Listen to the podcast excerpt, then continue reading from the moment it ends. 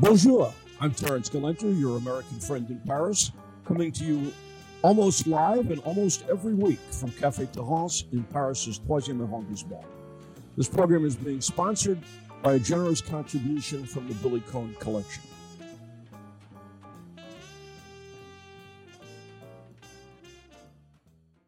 David Thomson, welcome to Paris once again. Here to talk about your latest book, A Light in the Dark A History of Movie Directors. Uh, David is a film critic, film historian, author of nearly 30 books, including biographies of David O. Selznick and Orson Welles, uh, Rosebud, and uh, most well known for the Biographical Dictionary of Film, now into its sixth edition, a compendium, as the title suggests, of over 1,200 of the most important people and some of the less less important people in the history of cinema. And I'm firmly a believer that in 100 years from now, if we've screwed up the earth, which we're seem to be on our way to doing, uh, if anyone needs to know anything about movies, this is the book they will buy. David, uh, always a pleasure to have you with me. I'm very happy to be with you too. And uh, let's kind of talk a little bit about this book. Uh, yeah. 1,200 uh, entries in the biographical dictionary, about 12 in this one, uh, yeah. film directors. Uh, what did you, how did you go about making that decision? Because I know there's a wide variety of, of talent in here and a lot of very notable exceptions. Well, um, I knew from the outset that a book of this length, and the publisher and I agreed a, a book of around 75,000 words, uh, that many people would be omitted or referred to briefly in passing. But what I wanted to do was make a selection of movie directors going back to the very beginning and try to use those life histories to trace the evolution in the power and the respect that we pay to film directors. And um, what that meant really was choosing a number of people who had worked over a fairly long period, uh, maybe three decades, maybe more in some cases, and um, just showing the changes that had occurred because I believed, and I think this is really something that prompted the book very much, that whereas when movies began, the public did not really know who the directors were, let alone what they did. We we passed into a period, the period we call the auteur theory, where directors became very important. They became artist-like figures. Uh, they became the subject of film in academia. People taught seminars on directors. They wrote books on directors. They got tenure by studying directors. And the director became a cultural hero so that, you know, a Hitchcock or a Hawks or a Billy Wilder, those were names known to the general public. And um, now I think something very interesting has happened where we are sort of going back to the idea of the director as a functionary who might even be anonymous because all these long form television series we've been watching for the last 20 years, and which in many cases I think have been better than the movies that have been offered in theaters, we don't know who directed them uh, we don't sort of bother to read the credits. Uh, we just believe that those series have appeared magically. And there are directors who've done a lot of work in these TV series who are, I think, enormously talented, respectable people, but we've given up on making heroes of them. So I wanted to track that way in which the the sort of sheer professionalism of the director evolved into the artistic personality and now is going back towards professionalism. So I picked a number of people, knowing that in the final chapters of the book, I would be dealing with a lot of different directors. So while there are about 12 who are highlighted, there are probably closer to 30 directors who are really talked about at length. Well, you, you uh, mentioned uh, the current series, things like uh, uh Breaking Bad, Ozark, which you love very much, uh, Berlin, Babylon Berlin. This may be a subject in a few years of another conversation to describe that process, showrunners yeah. and directors and writers yeah. and long form. But to get back to the beginning of this book, you talk about Fritz Lang, yes. who had two careers, or in a sense, uh, uh, to me, uh, one great career and a half career. He's starting out with UFA in Germany during uh, Weimar. Uh, talk about the films that he made there, and then let's talk about how his work seemed to have uh, wavered as he got to America. Well, it's easy for younger people not to realize what an immense figure Lang was, not just in Germany, but internationally. I mean, he was really a masterpiece maker. And we're talking about films that are largely silent, but his films about Dr. Mabuse, uh, Woman in the Moon, Metropolis, of course, which was one of the great works of the 1920s on screen, and then M, which is a sound film, but but is but is of enormous importance as a landmark in the treatment of murderers on on screen. Uh, and then Lang leaves Germany. Uh, he he he understands that the Germany of Hitler is not going to be congenial to him. So he ends his career, and in doing that, he ends his marriage to Thea von Harbou, who had been his screenwriter on all of those silent films in Germany. And he comes to America. And he comes with this great reputation. And Hollywood at first wants to welcome him and give him big projects, but it never quite works out. He will work in America for 20 years, uh, makes a lot of films, a lot of different studios. He's never really finds a home at one particular studio. And there are some interesting films in the American period, some good films, even like The Big Heat. And Fury, his first film, is pretty good. But a lot of the films, I don't think, are recognizable as the work of the man who had been such an extraordinary figure in the 1920s. And it's the difference culturally of going from a situation where in Germany in the 20s, the director was regarded as a very, very important person to the Hollywood of the late 30s, 40s, early 50s, where the opposite was true, where the director was somebody the system believed it could push around. Well, you, bring up Thea von Harbou, which makes me think also of Leni Riefenstahl and perhaps the the importance of women in filmmaking in Germany at that time. Uh, we can talk about Leni in detail, but Thea is not as well known, although she's uh, right fully fully described by our friend Pat McGilligan in, na- in the Nature of the Beast, which to yeah. me is a, certainly a, a, much better work than uh, uh than Lang's uh, second period. Talk a little bit more about Thea and that relationship and how they worked and how essential she was to his success in Germany. Well, Thea von Harbou is now a sort of rejected figure in film history because Lang left her. She stayed in Germany. She became a Nazi, and she did nothing really of great value after Lang had gone.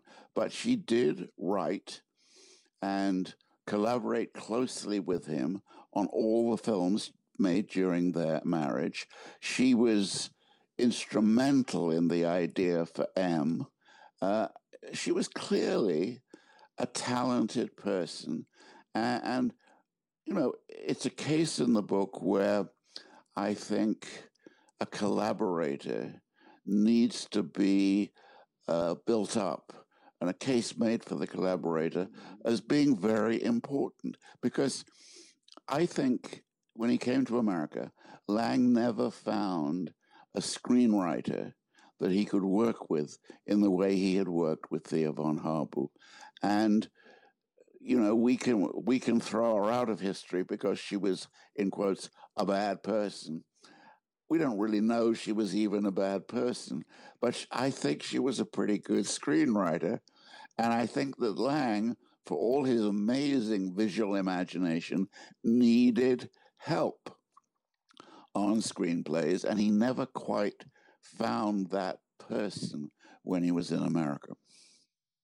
Yeah, let's just briefly talk about M because when I, I interviewed Pat when the book came out, uh, and, and we put 250 people into the Lark Theater to yeah. watch a brand new print of M. Uh, yeah. And I was just blown away that we attracted that, that much of an audience for a German language film with English subtitles. So, just kind of briefly talk about M for those who may not have seen it. Well, M is the story about uh, a child killer, a serial killer. It was, I think it was certainly inspired by a number of serial killers that had been operating in Germany in the late 20s and early 30s. Uh, it, it's a film made almost entirely on studio sets, so it's it's a very claustrophobic, airless world, and the killer is pursued equally by the police but by the forces of the underworld too, because the killer is disturbing the regular order of a criminal society. And the killer is played famously by Peter Lorre, an actor Lang had seen a couple of years before M was made, and he had asked Lorre not to make another film so that M would be like his screen debut it wasn't actually the very first film he'd made, but the impact of the film was amazing. And Lorre, who was a very, very ambitious and talented actor on the German stage, made such a impact as this killer that he was doomed ever afterwards to playing killers or madmen or comic figures of horror. And the film that made Peter Lorre, therefore, also crushed him, if you know what I mean. It crushed his career, and and it's as you say, you know, the film is ninety years old now, and it's as if it was made yesterday. It's an extraordinary film, and and uh, a very frightening film, a very disturbing film because it really digs into uh, why someone will start to kill strangers. Uh, you know, that's an issue that we're living in today. that's uh, what I'm. That's what I'm thinking. it's a very, really very. It's a very prescient film, and, and if anyone has not seen it, I encourage them to watch it. Well, uh, the, one of the next people that you talk about is Howard Hawks, who we both love for many, many reasons. Uh, but it also, it uh, given the world we're living in today, uh, Woody Allen, Me Too. Uh, yeah. Lots of aspersions being cast around without necessarily having any any proof. Uh, Hawks was a a man of his time, shall we say, the 30s and the 40s, and the relationship between men and women in, in Hollywood uh, was what it had been up until about three years ago. So Absolutely. talk about him as a filmmaker and, and what he, because I think we had talked about the fact that it's often difficult to watch a film today uh, through the lens of contemporary times. I mean, we can certainly do it and separate the talent from the uh, uh, uh and the art from the reality. But the reality of 2021 would look at a lot of his films differently. Well, Hawks was in life a womanizer, and in his work, he was absolutely typical of several generations of filmmakers, and I don't think it's died away. Uh, men who get into making films because they want to meet beautiful women, they want to exploit them on screen, and they probably want to get involved with them in life. He was um, famous for his ability to discover new actresses, and, and you know that goes from Lauren Bacall, say, in To Have and Have Not and The Big Sleep, to Angie Dickinson in Rio Bravo, and the the tenor of his films, I think, invariably is a kind of brilliant, stylized flirtation with men and women talking together. These films do not belittle women at all. Uh, some of his films have great parts for actresses, and you know, we all remember Dorothy Malone in the bookstore in The Big Sleep, a film that made her. And, and Hawks made a lot of actresses, and I use that term uh, in a double meaning sense. Sure. Um, he did not behave well, but his bad behavior was absolutely taken for granted in that time. That was the way the film business operated. Women were exploited, and women let that happen because they had no power and because they wanted to be a movie star. Now, great films, I think, great entertainments, let's just say, like To Have and Have Not, the film where Bacall is introduced to the world and falls in love with Bogart. Um, it would be very, very difficult to get that film made today because it has attitudes to women that are simply uh, things we can't deal with on screen. You and I could argue endlessly about whether that is a positive or a negative thing. I think it's a very positive thing in that it leads to a proper respect for women, but it does take away a lot of the charm and romance that we associate with a whole range of films made in the 30s and the 1940s, particularly. So Hawks is a sort of problematic figure. I still, I I love the films. They are superbly made, but I have to recognize that there is a kind of shadow within them, and um, I would not be amazed if in the next few years it became harder to see some of the Hawks classics because of their attitudes. Uh, I, I, hope not, because I, you know, I, the Hawksian woman. If you go back and look at the Big Sleep, the dialogue when they're discussing horse racing over a drink in a restaurant. Uh, Absolutely, uh, she yeah. more than holds her own. This is not oh, some yeah. weak no, woman. No, I mean, I um, I tried to say, talking about Dorothy Malone, that these roles for women are brilliant. Their dialogue is sparkling and very witty and funny. They're photographed beautifully.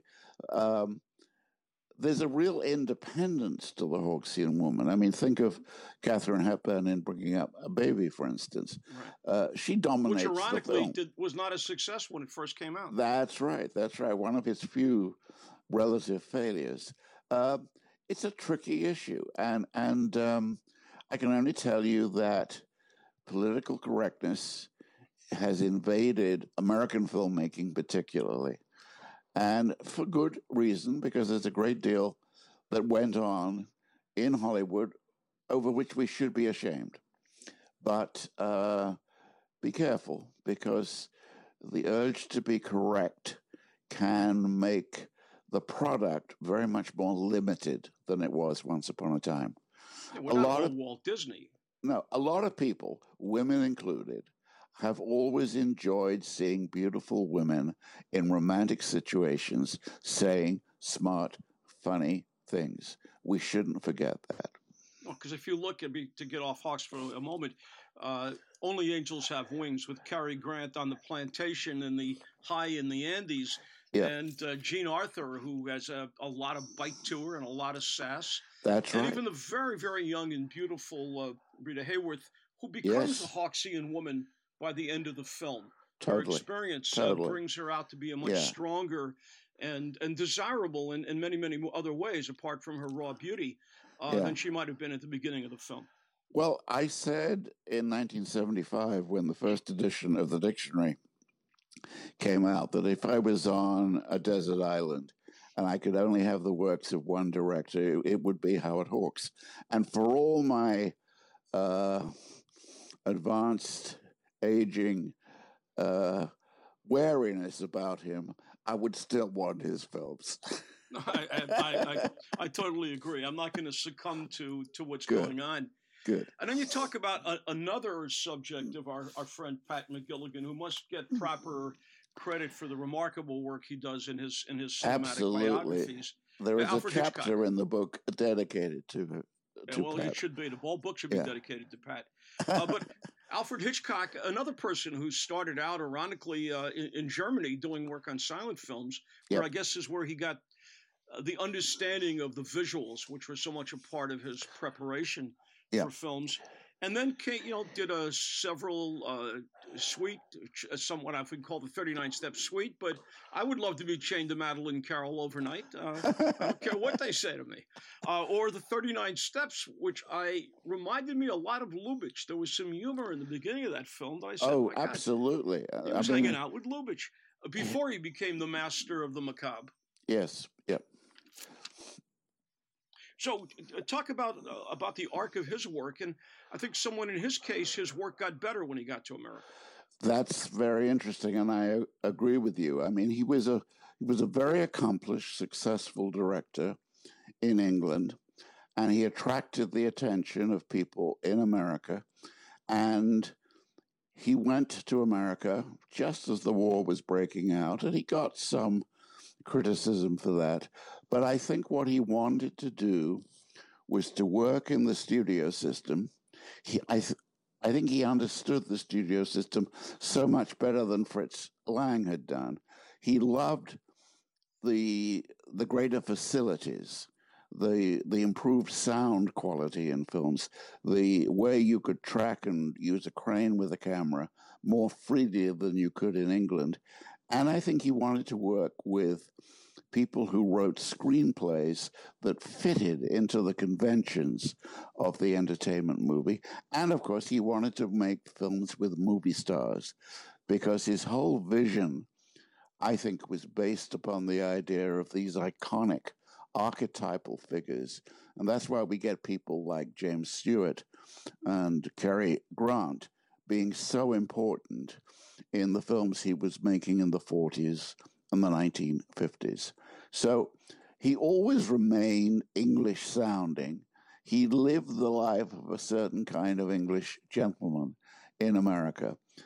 I don't think he really understood America as a country very well, but as a factory system, which he could work in and exploit, he loved it.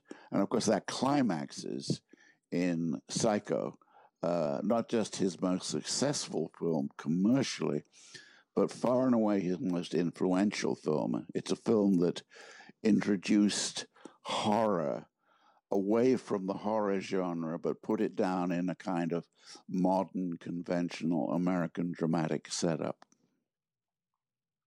No, you know, and to get back to Hitchcock, uh, Bernard Herrmann, uh, the great composer who also scored Orson Welles' first film, and, and and some other films that I uh, that are not by well-known directors, but uh, but left such a mark. The sound, the music, and I know you're very much attuned to that. To, not to be used a pun, but the the really the power of music. I'm thinking of anything he has done. Certainly Jerry Goldsmith uh, with Chinatown, that soaring trumpet solo.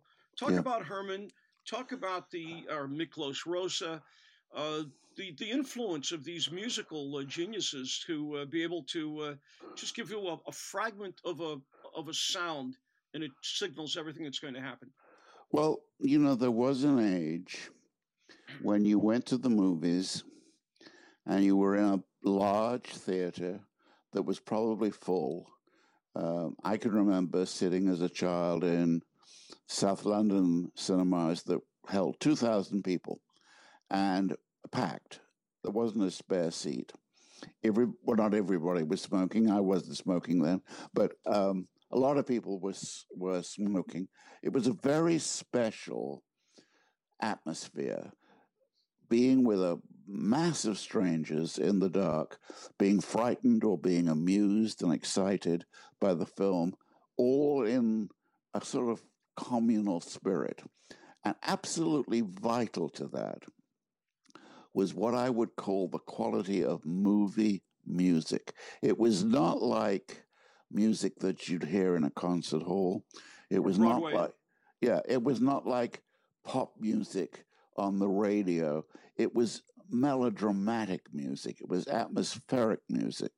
And, you know, I think that people of that generation, you play a few phrases of the music from, say, Laura or Gone with the Wind, and people recognize it. You can be in the next door room while a film is playing on television and you hear the music and you know what film it is and you know the mood because people like Herrmann and Roger, many others, were so good at underlining the dramatic mood. And the music helped us read and understand those films and enter into them in a fantasy way. And I don't think movie music, although it's very good nowadays, I don't think it operates in quite the same way. And it has to do with the fact that for two or three decades, everybody went to the movies. And so the cinema was always packed, and everybody loved and believed in those stories and in the movie stars. And it's it's a thing that it's very difficult for young people today to imagine, I think, because you can't get back to it. And you know, who knows? We're not even sure that our world will go back to theatrical movies. I think something has happened during COVID where people have found a new norm of watching on their sofa uh, with a screen that is probably as brilliant and bright and detailed as any movie screen. So I'm not sure what's going to happen to the history of the movies in that way. I think more and more they may be made to be seen in our living room. Well, I think so, and unfortunately, it also underscores uh, part of what's also occurred through COVID is the lack of human contact. We're yeah. here in another period of a semi-lockdown that uh, our curfew has been extended to seven o'clock. I know, uh, but but uh, restaurants are not open. We're hopeful that perhaps sometime in May, and this is largely a function of getting the delivery of the vaccine, yeah. Uh, that that will begin to open up. But a lot of stores are closed. It's a nightmare for for retail. Yeah. Uh, and hopefully, with the good weather, we'll get a bit of a break and we'll do a better job of uh, distributing the vaccine.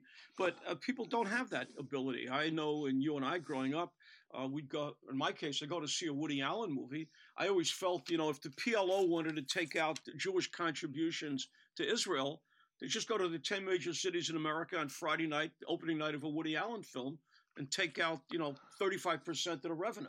I never, you, I never shared this with Yasser Arafat, but it certainly struck me. Well, you know, uh, when I was a kid, and this was something that went on well into my teens. I lived in suburban South London. There were three movie theaters that I could walk to easily. They changed their programs every week. I was in the habit of going to those theaters to see a film. I didn't even always know what the film was. I went to the movies rather than to a particular movie. It was the atmosphere of that communal storytelling and the the play upon fantasy. That's what turned me on. That's what excited me. That's what seemed to be so much better than reality.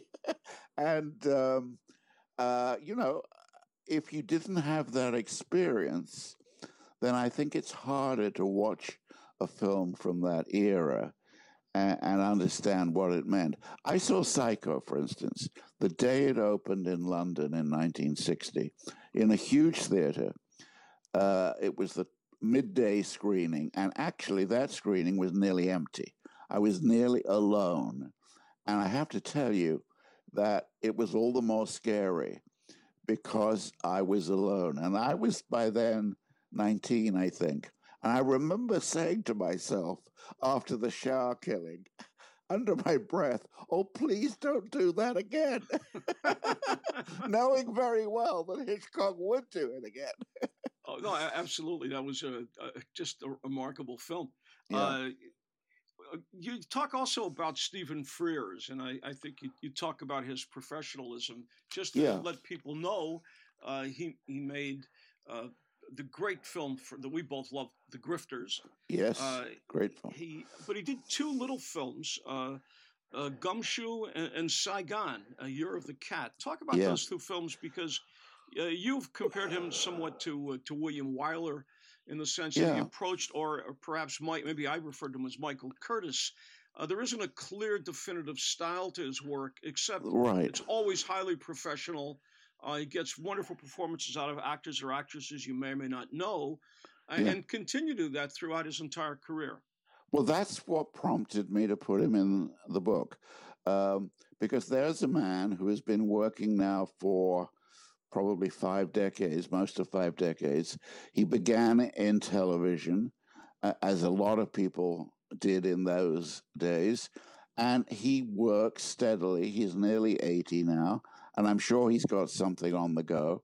And as you say, you look at these films, there are a lot of films you really like, like My Beautiful Laundrette, The Queen, uh, The Grifters, and they work, all of them, because they're so accomplished, they're so professional, but you don't come away thinking, oh, it's a Stephen Frears film. You come away thinking, oh, there's a film that has just been done absolutely professionally. And Frears himself, in person, is very self effacing. He doesn't build himself up, he doesn't assert himself, if you know what I mean, Sure. as a big figure in the way that Hitchcock did. Frears is kind of shy. And I don't know how far the, the shyness is a bit of an act of self protection, but I love the idea of directors who work like that, who work regularly. I believe in directors making a lot of films because they learn their craft, they get better, and they do it as if they were, let us say, a doctor, a surgeon doing an operation. And you know, when you have an operation, big operation, let's say, you don't wake up knowing who did it. You may see the surgeon and you may be grateful uh, and touched for a moment, but what happened to you was an operation. And we hope it worked and we hope it did well. And there are filmmakers, and as you said, Michael Curtiz, William Wyler, uh, Frears, and the people who make our television long series who approach the project in that kind of way. They want a good script. They want to cast it well, and as you pointed out, Frears is is a brilliant finder of actors and a great caster. He was really instrumental in starting Daniel Day Lewis in My Beautiful Laundrette, and he just takes immense care. And when he's finished, he doesn't promote himself in a big way. He moves on to another project, and I like that approach. Is that a British Um, thing, or having worked in the British uh, uh, TV industry? I, I think there have been people in America who were like that. They were self-effacing. Frears is very English. He's he he came to America and tried to sort of make a career here, and, and the Grifters is a great film, I think, but he didn't sort of sustain himself as a Hollywood figure, and I suspect he was not as comfortable in Hollywood as he is in London. He's a Londoner now, not born a Londoner, but he's very much a Londoner now, and I think that community, and there's a very special creative community that involves theater and film and radio too, uh, because a, a lot of British actors go from one medium to the other. I think he's more comfortable in that format. You talk a little bit about uh, Saigon, the Year of the Cat, because it's an it's a TV movie uh, Yeah. with Frederick Forrest and Judi Dench. And all right, get back to casting. Uh, who would imagine them as a pair of lovers? Well, there you are. Uh, uh, it's it's a script by David Hare. Uh, you know, very good quality writing, and it's about a woman who is a bank manager in Saigon just as the Vietnam War is coming to an end, and she meets and has an affair with a rather mysterious American who is in some form of the Secret Service, Judi Dench, Frederick Forrest.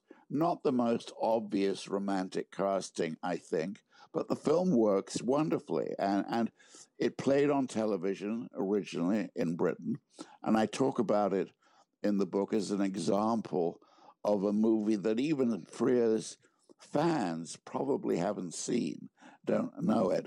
Uh, I, had not, if, I, had not, seen it, frankly, until you told me about it. So. It's pretty. It's pretty good, isn't it? I liked it very much. Very much. I mean, you know, one can be ordinary looking and, and still fall in love and still totally. be romantic. yeah, totally. Which most people are. Almost everyone is ordinary looking.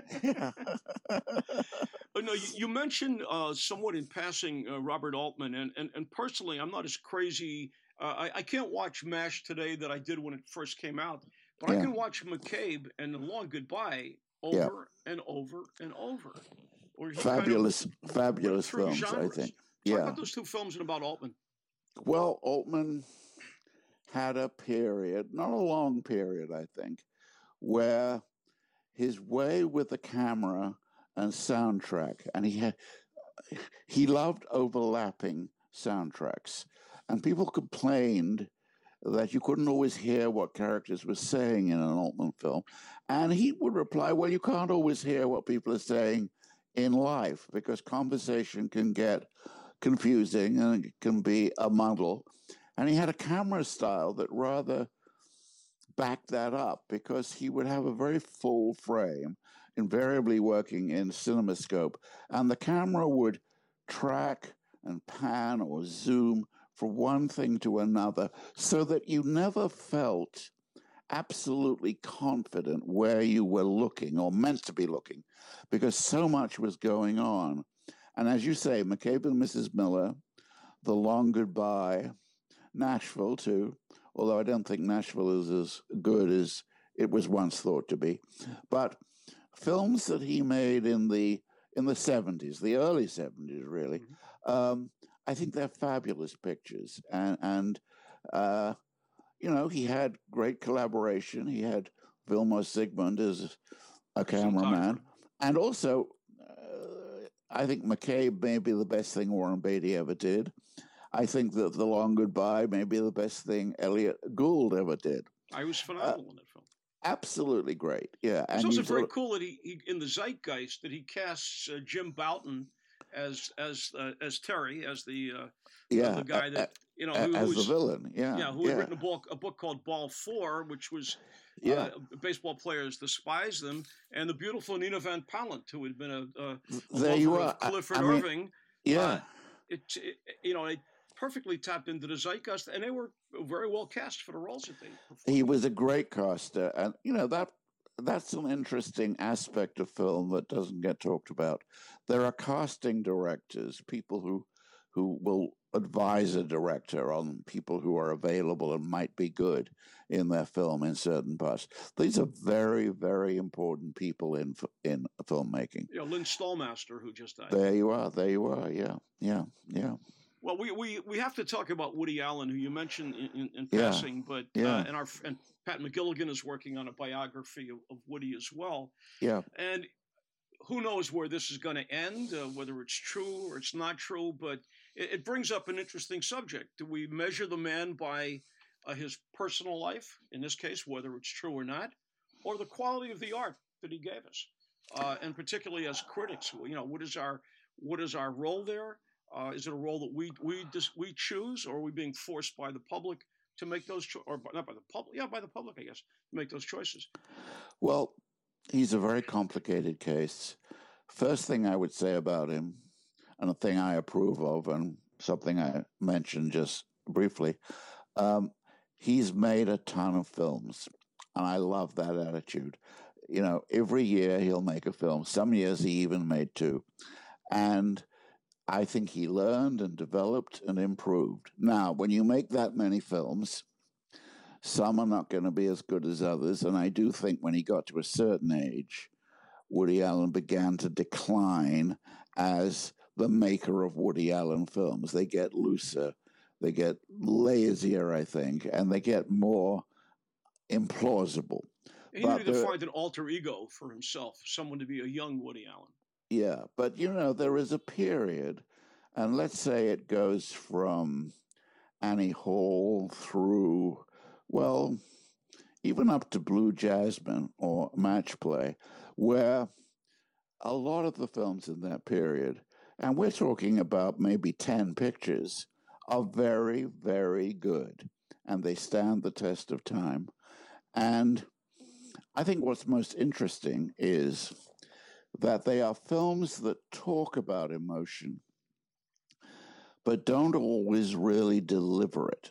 You, you don't always feel that Woody is having the feelings that he says he's having. And I think there has always been a rather smothered, emotionally smothered, secretive side to him. And I've loved his films, but I've not really felt I liked him. Now, I liked the films without feeling I needed to like him because I agree with you that, that uh, it's perfectly possible for very unpleasant people to make really considerable art. And that's been going on for centuries now. And we just have to be grown up about that. And I think that condemning the films because of something a person has done or may have done is is a very dangerous policy. And with Woody, I find myself in this situation. I was shocked by him going off with Soon-Yi. I thought that that was a very dangerous, reckless thing. He felt he needed to do it, okay, but I can see that that action had a very damaging effect on the extended family that he'd become a part of. But I do not feel that anything has been proved in terms of his relationship with Dylan. There has just been in America, I don't know whether you've seen it, a four part documentary from HBO. No, I've not seen it. Allen versus Farrow, which goes into uh, the whole story in immense detail, is far too long, but still very interesting.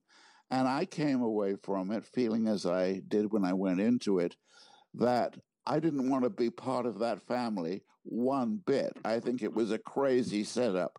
But I did not believe that Woody had done something for which he could have gone to prison. To sure. Yeah. I just don't believe it. And and I'm afraid that he's reached a situation where I don't think he's able to make another film now. Uh, he made a few in Europe. I'm not sure that will go on, but he is 85, and and uh, you know it's quite possible uh, for an 85 year old to say, "Well, I wouldn't mind taking a rest." Uh, and maybe that he's into his time of rest. I don't well, know. I'll be curious to see what Pat has to. I won't say dig up because he does research. He doesn't dig. Absolutely. Uh, to see his take on this. And there was a two-hour documentary that's available on on the internet, uh, basically.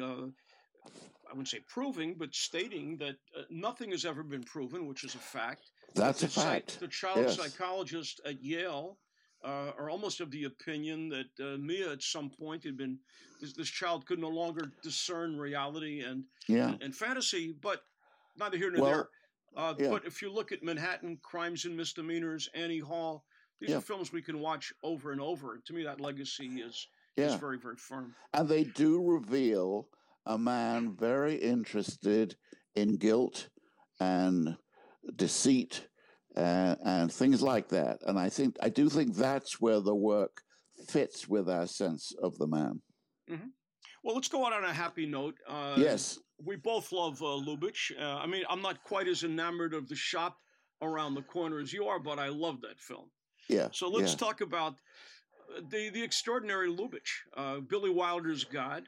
Uh, and, and, that lovely little film that I know you watch at least once, a year, even I do, even though I don't have quite the, uh, the food that you have. Yeah, but at least once yeah. a year, I have to watch it.